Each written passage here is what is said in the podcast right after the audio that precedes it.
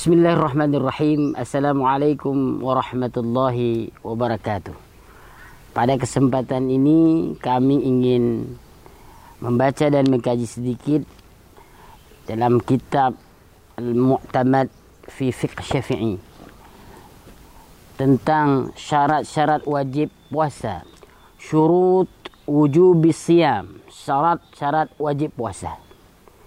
Yang pertama, syarat wajib puasa adalah Islam, al-Islam. Orang itu adalah beragama Islam.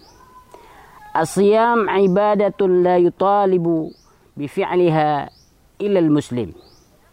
Yaitu ibadah yang diminta pelaksanaannya bagi orang muslim.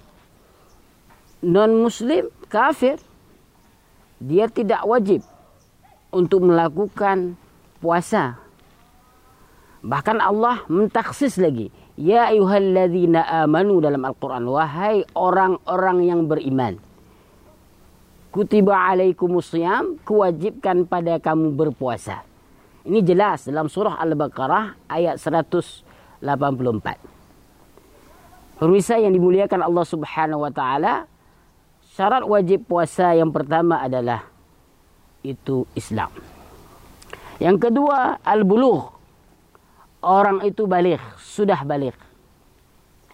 La yajibu siyam illa 'alal balighi kasairil ahkam syar'iyyah.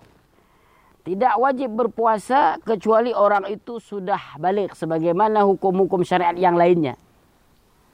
Ini ada hadis yang diriwayatkan oleh Imam Ali karamallahu wajahu. Anna Nabi sallallahu alaihi wasallam qala rufi'al qalamu an salasatin diangkat penanya atas tiga golongan. Angkat pena artinya tidak dicatat dosa kepada tiga golongan. Maka kata Nabi Shallallahu Alaihi Wasallam anis sobi hatta yablugha yaitu anak-anak hingga dia balik. Kalau balik sudah kena hukum. Kalau anak-anak maka dia tidak kena hukum. Maka anak-anak tidak wajib berpuasa. Wa anin naimi hatta yastaiqid yaitu orang yang tidur. Sana orang tidur juga dia tidak kena hukum hatta yastaiqid hingga dia bangun daripada tidurnya. Wa anil majnun hatta yufiq yaitu orang gila hingga sebuh dari gilanya. Maka kalau kita lihat ada orang nggak puasa, bisa jadi orang itu orang gila, maka dia tidak berpuasa. Yang ketiga, yang pertama tadi al-Islam, yang kedua al-buluh, yang ketiga adalah al-aqlu, berakal. Syurut li wujubi siyam, wujudil aql. Syarat wajib puasa juga karena ada akal. Kalau hilangnya akal, punya orang rumah sakit jiwa, orang ngomong ngampun, nah, tidak perlu orang ini harus harus berpuasa karena memang tidak wajib pada dia. Karena orang berpuasa itu harus energik, harus segar dia.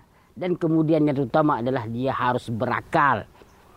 Nah selanjutnya Pemirsa yang dimuliakan Allah Subhanahu wa taala, apa syarat wajib puasa selanjutnya? Adalah aniqa'u minal haidi awin nifas. Suci dari haid dan nifas. Di wanita kalau datang bulan nifas ya darah nifas maka kalau belum suci daripada darah haid dan nifas maka bagi dia tidak wajib berpuasa andai kata dia nanti berpuasa qada. Dia melakukan qada di bulan yang lainnya. Nah, selanjutnya al-qudratu 'ala siyam. Dia mampu mengerjakannya. Kalau tidak mampu juga tidak dibebani.